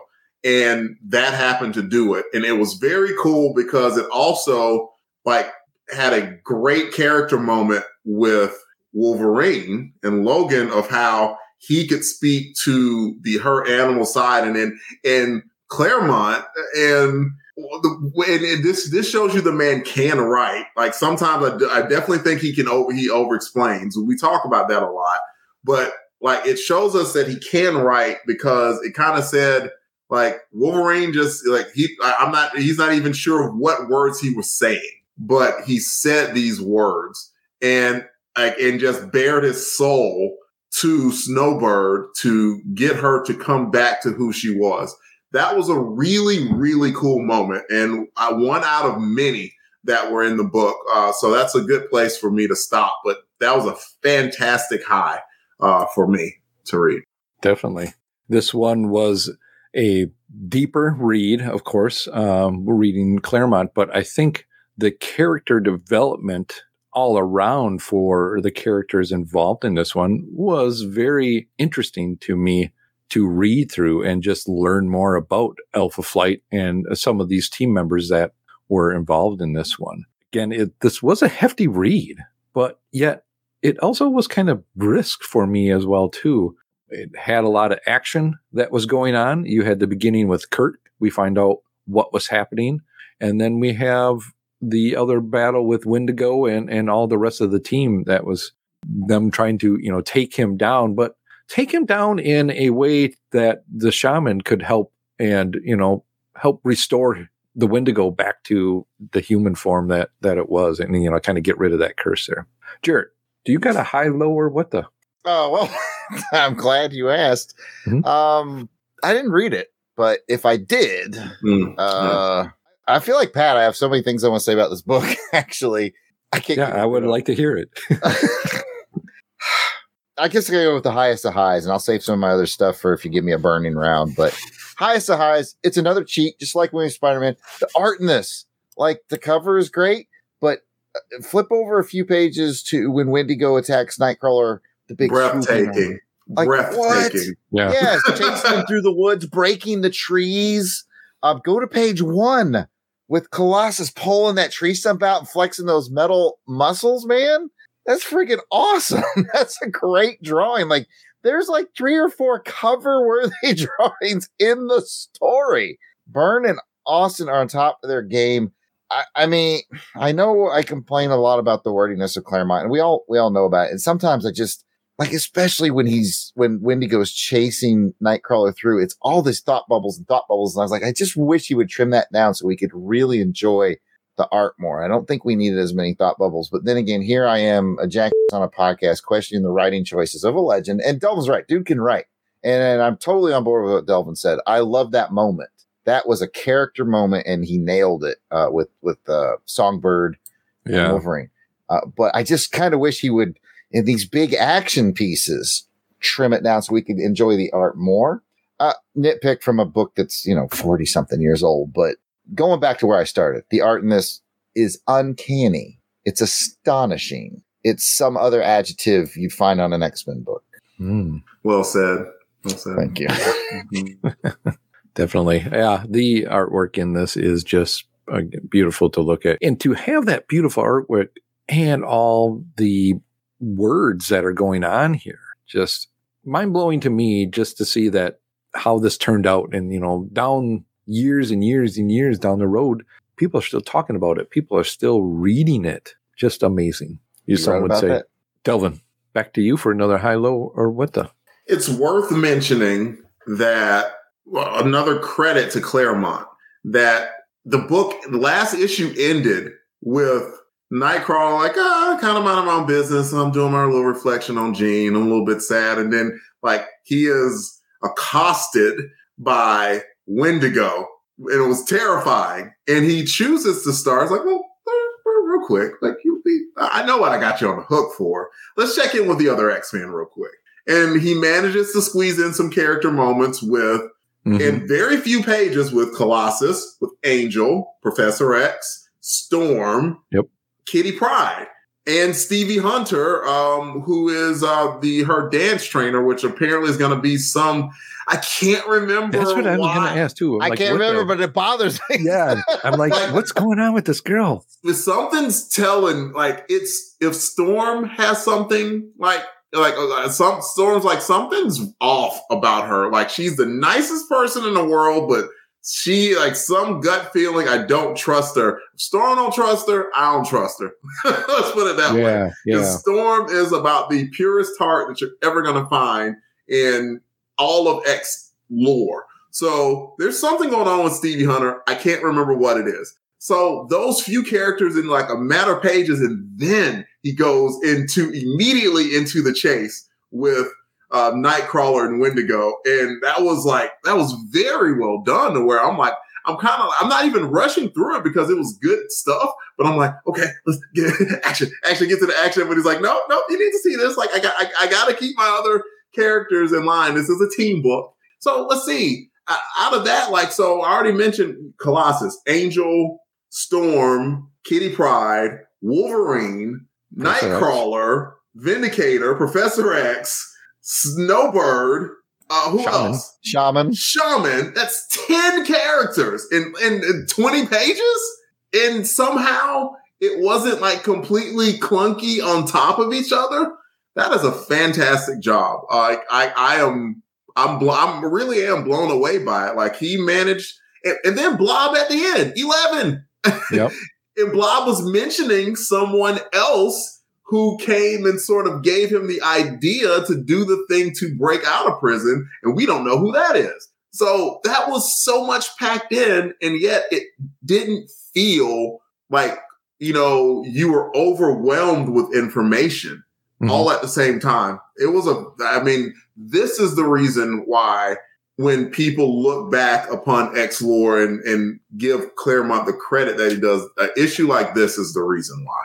I would totally agree. This was again world building, uh, character building moments in here. It's got me interested to know. You know, that's my what the is. Who's this Stevie? What's going on? Why? Why does Oreo? Why does she not like him or like her? You know what? what what's happening? What, Storm. You know, and then you got you know. I'll just get out of the way. bingo- Oreo, bingo Oreo, and. Oreo and. I'd like, you know, yes! I'd like a Colossus Oreo you know, they make the. This wants me to read ahead and read ahead. And as you were kind of going through the story synopsis and, and what you said just before, Delvin, about, you know, where things left off with Kirk, I'm like, yeah, I remember that issue. I remember it ending off. So that tells you something that I am really invested in just knowing, you know, what happened to the issue before and go, yep, that's where we left off. Here's where we're beginning again. And it's been a little while since we recorded an Amazing Spider-Man Chronicles too. So to for me to retain that information, that's some good storytelling. That's yeah, it says something. It really does. It says, I mean, but it was such a memorable page because I remember mentioning about seeing that page of Wendigo at the end. It's like, and even Nightcrawler was like, "What? What the beep? Like, are you kidding me? I, who could blame him? Looks terrifying, just terrifying." And they continued him looking terrifying in this book. And and the other thing, I can't remember whether or not I. I mean, I know about the Legend of the Wendigo now. And I mentioned the movie Antlers that came out last year, and it was talking about Wendigo. And I didn't know that Wendigo had that uh, lore, and it was about like eating, like about cannibalism. Like that's pretty dark stuff, right? I don't, re- I don't remember whether or not that was mentioned in the McFarlane books or not. But like as you, we can see, back in 1980, they were talking about this stuff. Um, and man, like Wendigo, like strong as the Hulk, eats human flesh, and oh, just oh, scary, like Yeah. literally scary, right? Yeah. Yeah. And the words that Claremont is using just helps describe it too, along with the pictures. Oh, man. Jared, you got high, low, or what the? Oh man, yeah, you guys are you guys are right though. You know, I pick on Claremont a lot, and I do wish he'd trim his word count a little bit, but this didn't feel like homework like some of the other ones that I've, I've Mhm, given up yeah. on. you know, like I'm done. Don't put me back in. Omicron, Crystal, dude. Uh, don't don't crystal me, bro. This was it was still heavy on words, but it didn't feel cumbersome. It, it flowed well, so I will give it that. Mhm. But I got to pick a, a moment in the book that I thought was pretty funny. Aurora, I have a hard time pronouncing it for some reason, chastising Kitty Pryde for using her powers obnoxiously in Yes. public when she did it herself literally 30 seconds Yes. ago. I'm like, wait, did you just Yeah. Come on, Storm, be a better role model? And and and I mean, and I'm sorry, I don't blame that dude. It's I mean, it's, there's a literal African goddess walking down the street, and he's like, "Hey, mama, what's up? What's You know happening?" who I immediately thought of when he did that? Remember the holler at you guy from the Chappelle show? Oh, yes. That's all I heard in my head was the holla, holla, holla, holla, holla. Yes, yes, but I, that kind of gets my what the like. She's chastising Kitty Pryde for something she did 30 seconds earlier, but I guess Kitty Pryde wasn't around to see it, so it's it's okay. Oh, just a, a minor part that made me laugh, both because of Holler Holler guy and uh and the hypocritical Storm who got away with it. Uh, but yeah, anyway, that's a that's a minor a minor note and a really good broad uh, story. One of my favorites we've read since we've started, folks. So you know what? It's getting at least a two. Yeah. Strong too. Strong too. I had a question, and hopefully you guys can answer, or maybe the, those watching in the live chat can answer for me as well too. At the end of this, we see the shutting down of Alpha Flight um, that happens after they just I've had this great that. buildup, right? So where does this fall in the Alpha Flight getting their um, their series? Is it this coming close to it? Is it I think it's around away? this time that Byrne wasn't Byrne pulling double duty. I don't know. That's I where think that's I'm kind of the whole wondering. reason Alpha That's where I'm- Flight got involved in this was to In pump this- up the. But, but uh, that's going off my memory. Yeah, someone in the chat might know a lot better than me about when the Alpha Flight book really took off. Just looked it up. Uh, the first volume of Alpha Flight went from 1983 to 1994. Okay, so it's on years the away. horizon at this point. Okay. Okay. Mm-hmm. Interesting. I wasn't sure, and that's why I'm like. Okay, are they disbanding them to then you know get the miniseries or get the series going? Interesting to see because I, I really started to kind of you know feel for these characters, and I think interested in learning more about the Alpha Flight team that this is all about. So, and I had a question as we were talking about the holla holla holla guy. now, have any of you guys been that kind of guy that would just, you know, wear a shirt that's all the way down, you know, unbuttoned like that? And were you that guy growing up, or could you have been No, no. an open shirt kind of guy? You know what I mean? No. No, I'm a Yeah. terry cloth onesie kind of guy Yeah, myself. yeah. Okay. Yeah, even even now, if I have it like you know two buttons down, I'm like, no, that's two. That I got it. Maybe a one button down. I can't wear a V neck either. So, Yeah, I, I can't. mean, this is a V neck, but I got to have a Yeah. shirt I can't wear a t-shirt V neck, but just wanted interesting, you know, it takes some manliness to, you know, to do that and guess I'm not man. I don't know if uh, you want to be that guy. yeah, it, it, it takes a certain type of manliness that you. Mm, Mm, mm, But I give him credit. yes. You, you see a woman that gorgeous, shoot the shot. You know, Holla holla. holla, holla, holla. his his technique is maybe called into question, but you know, hey, he shot. He, he shoot the shot. He shot the shoot. He shooted the. Let's move on. Yes. Does anybody have any more high, lows, or what does for this issue? one more. Okay. I've always liked Shaman, and I, as much as I clown on Alpha Flight, like I thought Chris Claremont used him used him very, very um, awesomely. Uh, so I just wanted to add that, like, it was really cool how we kind of came in the end and did that seance type thing to remove the spirit of the Wendigo from Yeah. the guy to save his life. But he couldn't do it while Wendigo was conscious. They had to it was a, had to knock him unconscious to get that done total team effort and it displayed everyone's powers. And it was also cool where, I mean, Wendigo at one point grabbed Wolverine and just like slammed him to the ground. I'm like, oh, oh my God. That, just to where they're like, that would have literally killed anyone else. But like Wolverine was able to hold tons of cool moments. But I just, the shaman moment was very, very cool. I like that. Oh, agree too. That was interesting. Yeah, while we're while we're glowing up Alpha Flight members, because you know I don't know a lot about them either. I've Yeah. dipped toes in here and there, but like Yeah. I was impressed with Snowbird. Like you know, let's be honest. In these very early days, you get a lot of female characters that are telepaths and mental powers, and like Snowbird has like these really cool physical powers. Now I haven't figured out, you know, because she turned into Indiana. Is she basically like the Beast Boy of Marvel universe? But it seems Yeah. we've seen her turn into a bird, into a Wolverine, I think a bear what a cool power set, you know, to have. She's got a lot of potential. That's what I'm trying to say. She's got a lot of cool power potential. I'm wondering too, and not having read any of the Alpha Flight, does her and Wolverine kind of get together a little bit? Because you, you know, They- with they them talking, hints here, but yeah, I mean, it seemed like they had a little connection of just, you know, because he expressed himself, she, you know, oh, I'm glad you mentioned Wolverine because now I do have one more thing I did want to talk about.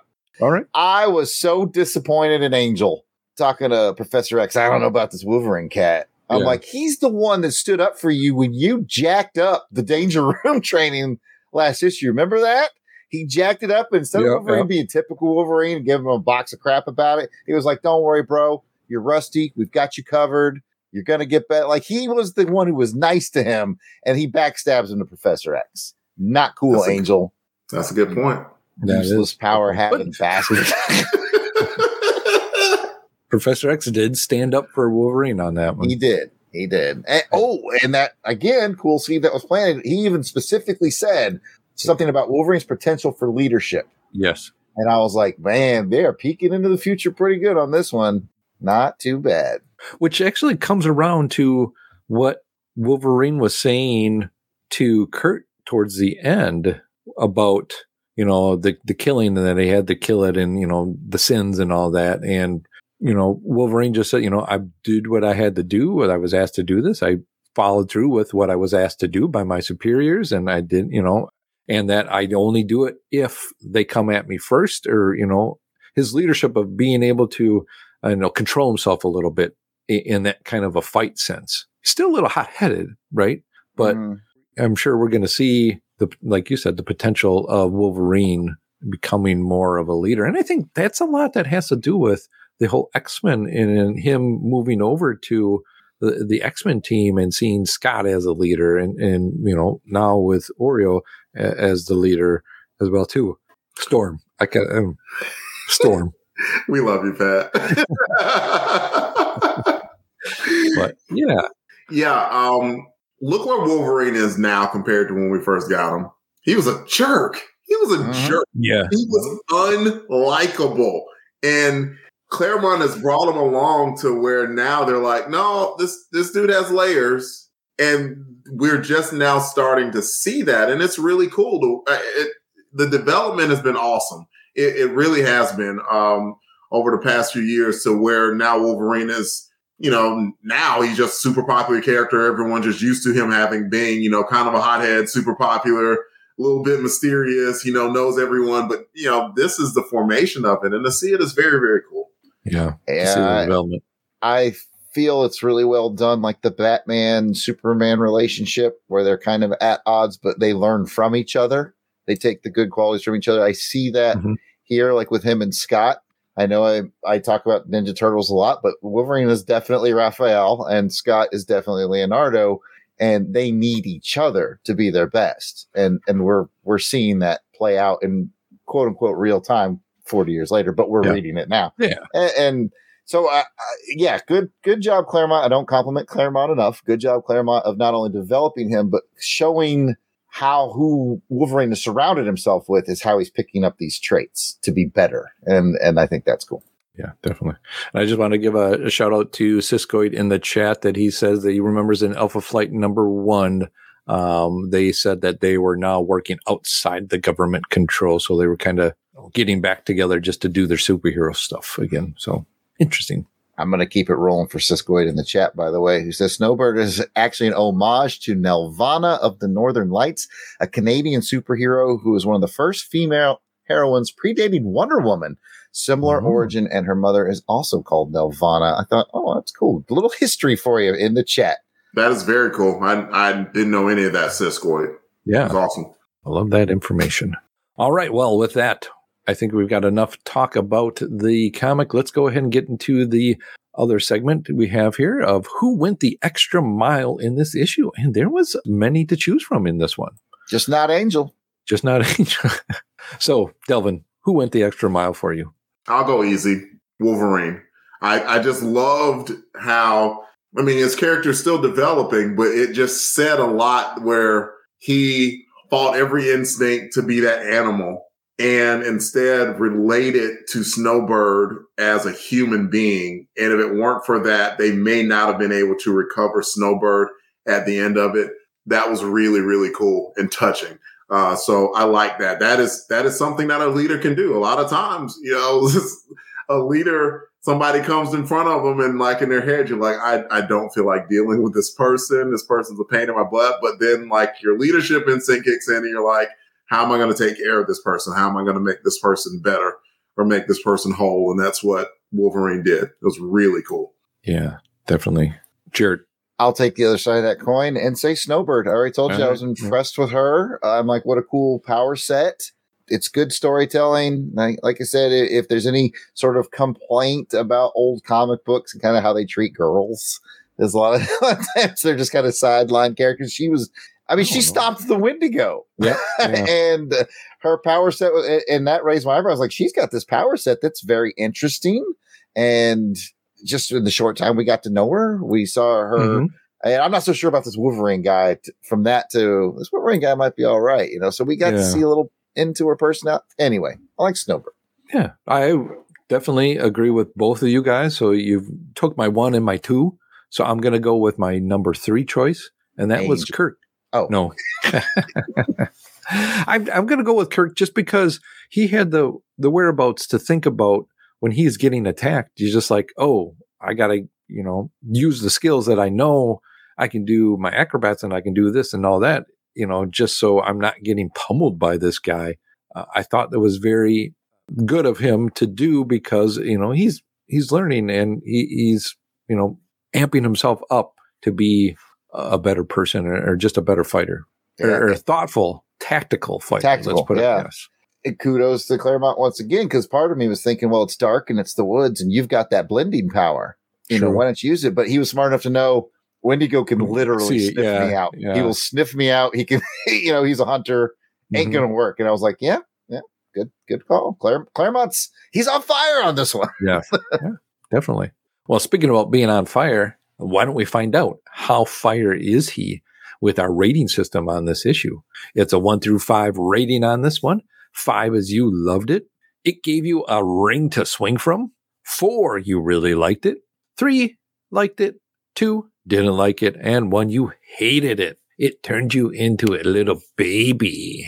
Let's find out. Delvin one through five. Very easy five. Like I'm just sitting there. Like there, there, there's just too many good moments. Great artwork, fantastic story, awesome action, great character development, really good cliffhanger starting that next new adventure with the Brotherhood of Evil Mutants, which is always a good foe for X Men from back in uh, issue one days of X Men lore. So fantastic issue. It was a five for me. Jared, Is everybody sitting down? I think so. I'm going to give this as my first X Men five. Ooh. Uh, it, it still a dense read, but didn't feel like homework. Great character developments. Made me interested in Alpha Flight characters. Um, had a great cliffhanger ending, and the art was perfect. I'm going to give it a five. nice. I'll let y'all take a minute, and then we'll, we'll Yes. continue the show once you've collected yourselves. Yeah, that that, that deserves a moment of silence. Oh, well, guess what, guys? We are going to get up again on this one. And a, woo-hoo, everybody get up. Get up. One, two, three, four, five of them Make get you down. down. Get on down. Hey, I got to point out Jason Keene in the chat. He said, after I revealed my five, he said, I'm proud of you. I mean, Jason is proud of you. so the oh, mystery Oh, continues. continues, Jason yeah. Keene, the weasel skull? I don't know. I don't know. I know he's the I- I think- weasel skull. I, yeah, I think the facial hair is the throw off. It's like, yeah, I, I know the Albrecht boys can't grow facial hair. So that's, mm, Uh, who, you can always find pictures like that out there. Kathy mentions in the chat, like all the comics, she hasn't read it, so she has to defer. At some point, we're going to get her to crack. She's going to get the uh, Marvel Unlimited subscription. Subscription, and there you go, Kathy. Yeah. well, I mean, that's a perfect Crusaders, Crusaders gift of whoever pulled her name, or at least a volume of a of an X book or something. She's got a few comics, you know. Uh, I believe that our friend, uh, the Battle Wagon, gifted Oh. Kathy her very first comic book. Oh.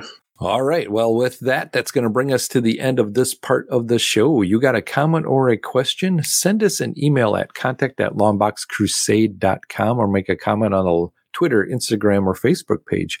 You can also leave us a voicemail that we may play later on in the show. Leave us a message at 707 532 5269. That's 707 532 LBOX. Pick up the phone. We're going to be right back.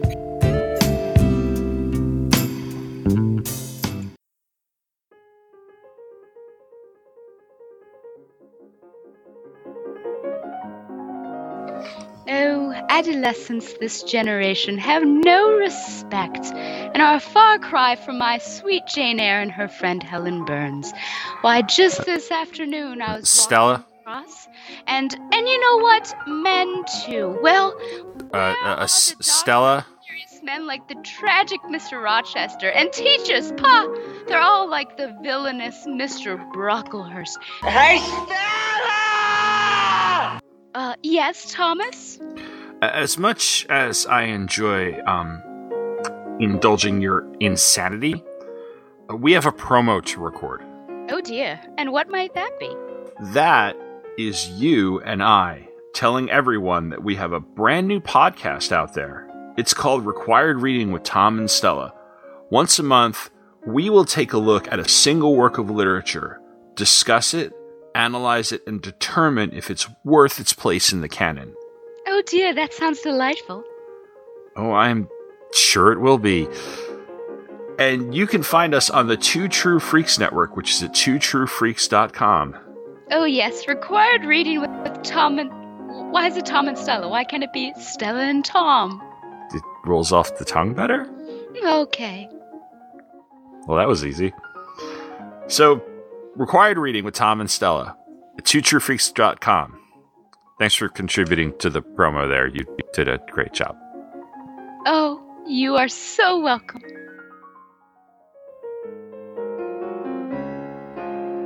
Welcome back from the break. Now, let's get to the feedback part of the show where we share your comments, emails, questions, and shares in a segment called Crusader Comments. We're thrilled to kick off these comments with special shout outs to our Crusaders Club members. These are the fine folks that have joined our crusade. They enjoy early access to special long box episodes, voting to help determine show content, and so much more. These are the folks reaping the benefits and giving some much appreciated support to the show. And Helica the Wendigo Wolf. Ow. Auburn Elvis. Blast it or stash it. Braxton Underwood. Captain Entropy. Clinton Robeson. It's my turn. It happens to one of us every episode. It was me this time. uh, that means it's Dave Collins. You know him as the Battle Wagon. Or if you're an old school listener, that was just a crazy old man. Making a comeback. Classic, classic Dave. Ezra Gallo. Gary V. Gene Hendricks. Gerald Green. Jason, uh, Jason Keene. Jason Keene, I think. Oh, it's Jason Lady. Jeremy L. Jim. Jummer, Jim, Jummer, Jim, Jummer, Jim, Jummer, and I hope you like Jim Jarman too. Joe Thomas. John Watson. Just got back from his retirement. It's worth mentioning he just retired from the Air Force after a 20 year career. He is now retired Major John Watson. Congratulations, my friend. But Josh. Make us 20. Oh, the, the, the, uh, mm-mm. Okay.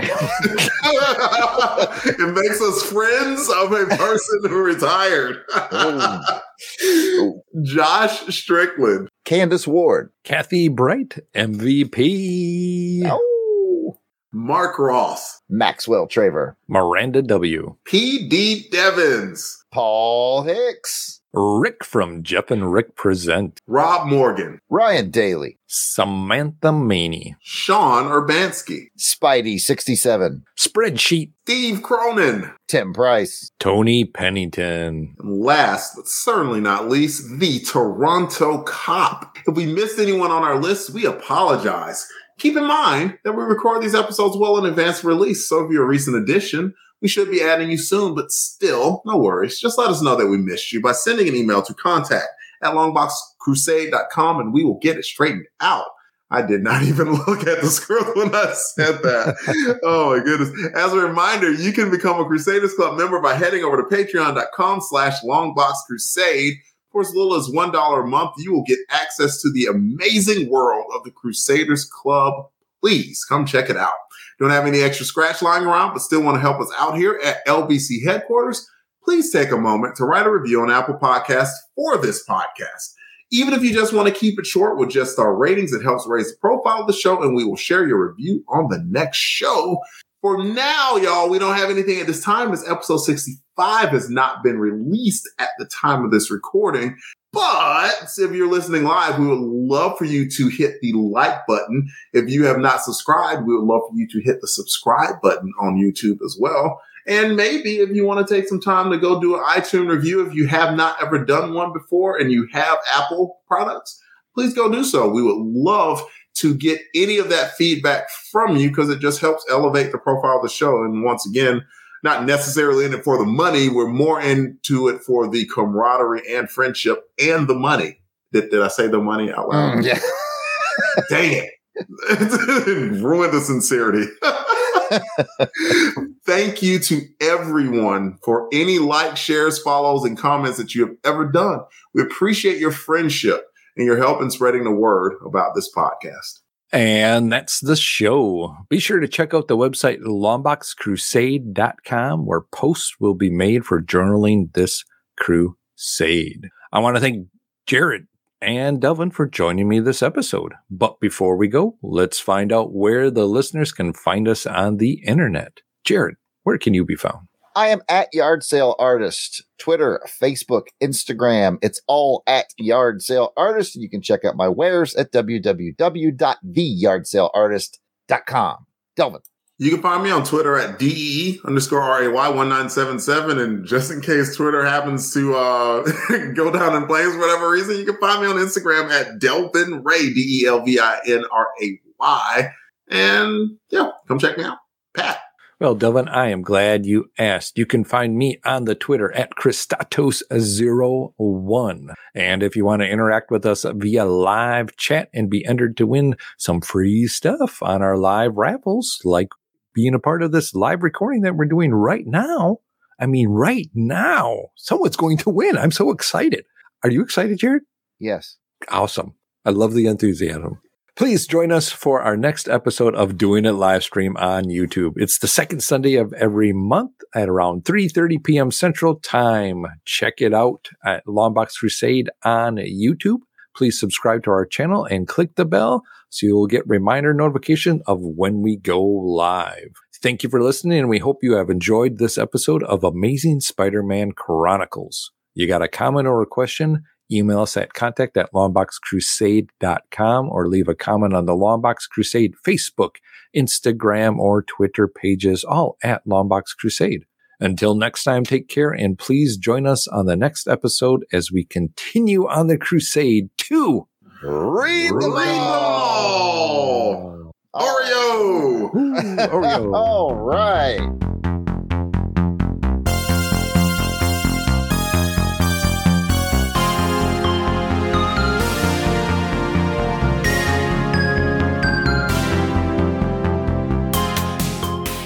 The intro music is provided by musical genius Joe November. Check out his SoundCloud at J O S E F L I N 99. You won't regret it. All songs, song clips, and characters discussed are copyright of their respective copyright holders, and no infringement is intended. We are just fans that like to share our love of comics.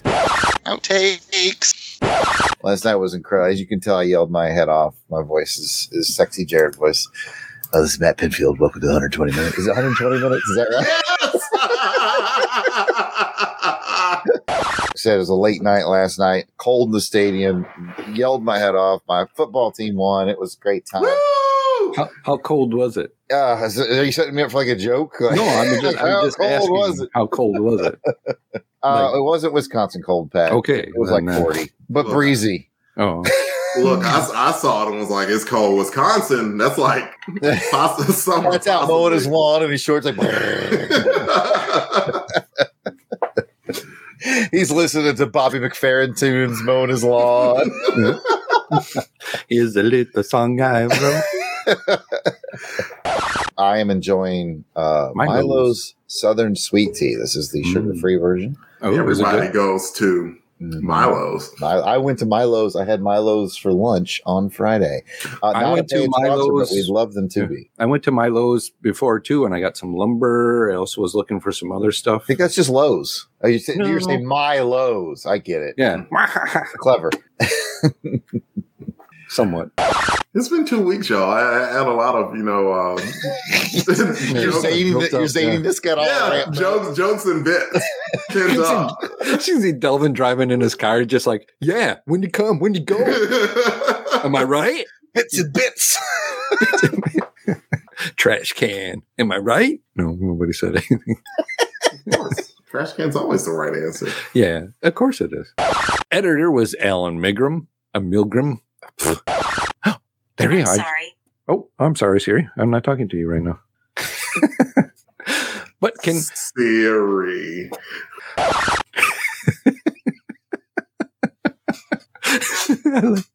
That's right, Pat. We're gonna have to hide you, I guess. That's fine. I like the way you're popping up. I'm trying to pop up, but I can't. All right. That is a lot of paragraphs. it's, I'm, I'm sure it's fine. You remember when Jason was saying, "Yeah, you know, I used to have long ones, and then I started getting good at right." he figured because he wasn't here, he would get away with Yeah. He's gonna hear this and roll his eyes like, "You guys, you never give me a break." And it's like, it's, it's true, we we don't, but we love him. All right, Because you know, if you're Crusaders Club member, you don't even have to be present to win. No. You just automatically get entered for a special prize for every live stream. It's just one of the many benefits. Part of all that access you get. I, I'm, s- I think you get like 86% of the access. no, No, Jared, you're wrong. Jared. You're wrong. Oh. You you didn't know that? Oh. Is, is it more than 80? It is more than eighty. Oh, is it all the access? It is. It, it's all the access All the and then some. So while we're waiting, as you said, you had a little bit. Well, I guess I won't say anything anymore. Surprise. I just it really ruined the joke I was going to. Oh. I was going to say, what did the janitor say when he came out of the, the closet? Hmm. Supplies. Supplies. I ruined. Yeah, I'm bad. I'm not good.